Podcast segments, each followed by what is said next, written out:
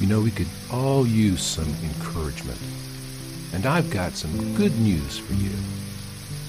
Welcome to Five Minutes with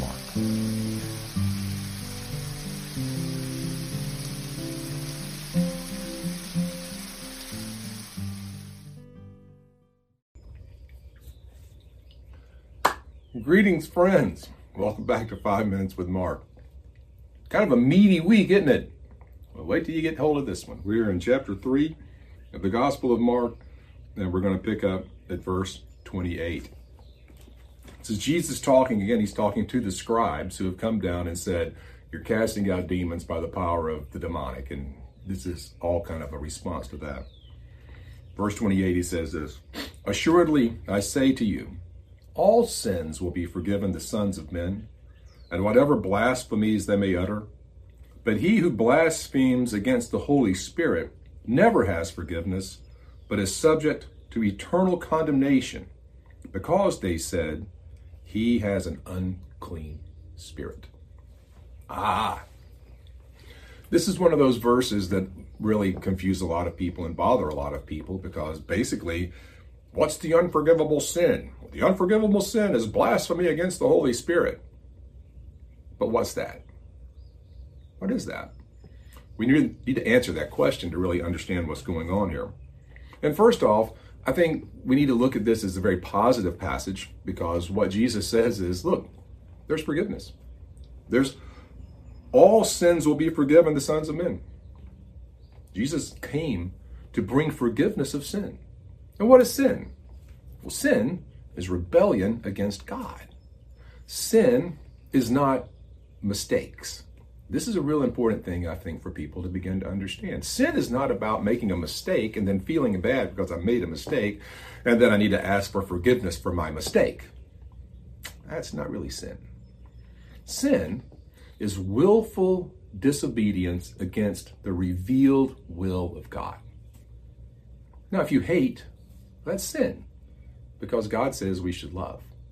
If you hold bitterness and unforgiveness, that's sin because God says we should forgive and forget. If we uh, obviously kill, steal, and destroy, that's sin because God says you shouldn't do that. I mean, there's 10, right? You know, first, if we're worshiping false gods, we're sinning. And we need to understand that we're surrounded by false gods. We have idols everywhere.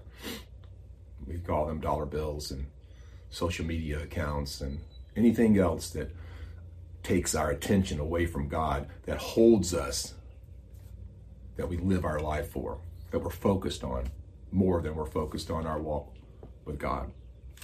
That's a big one.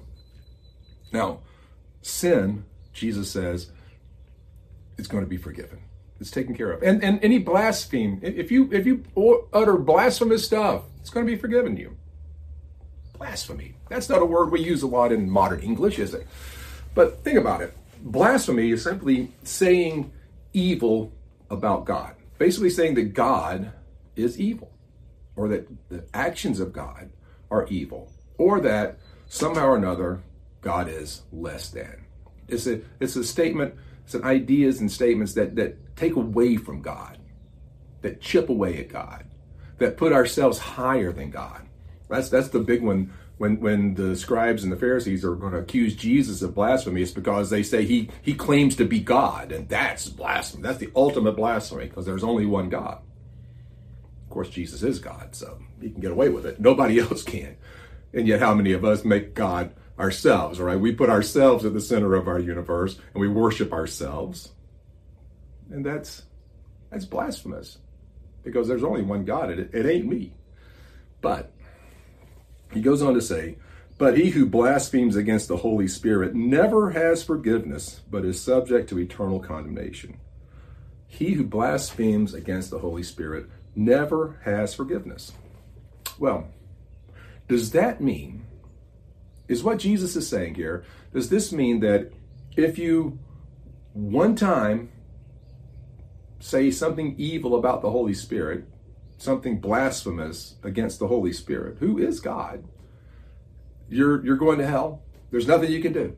You've done it. You broke the rule. That's the one rule, the hard, fast rule that you must not break. You've done it. It.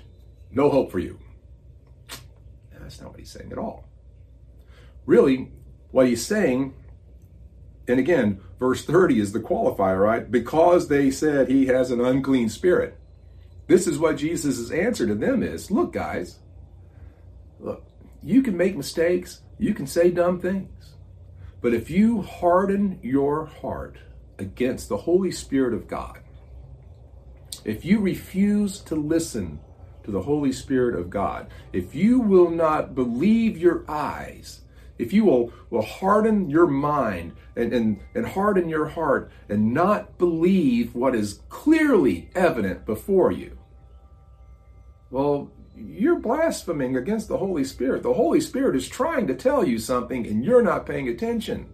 God is trying to tell you something and you're not not only not paying attention, you're refusing to accept what God is saying. That's the blasphemy of the Holy Spirit.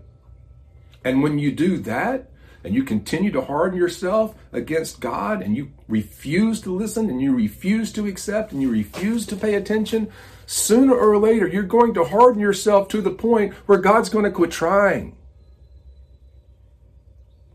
He's going to give you over to a reprobate mind. What Paul said in Romans.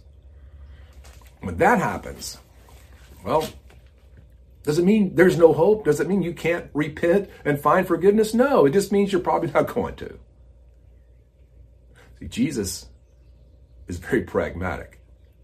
He knows the hearts of men.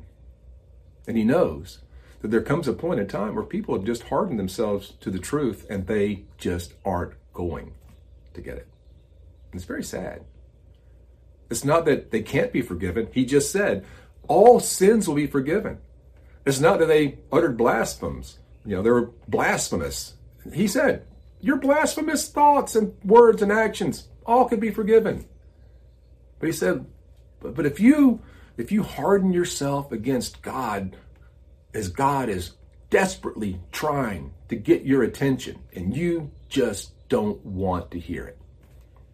If you make a stupid excuse because you would rather live with yourself and your ideas at the forefront rather than the truth of God, you're subject to eternal condemnation. That is what this passage says. So, if you made a mistake somewhere along the line, don't worry, you're okay. You didn't say the wrong thing and you're condemned forever. But if God starts whispering to you, or in the case of these scribes, if he starts shouting at you, pay attention and submit your life to God, not yourself. That, that's the big point. Hey, chapter 3 rolls on. We'll see you next time. I hope you're enjoying this Bible study, this quick devotion. If you'd like more content, you'd like to know more about me and see more of the things that I'm doing, check out my website, theeclecticmonk.com. There you'll find out about my video vlog, my podcast, and a whole lot of other stuff. Hope you'll join me there.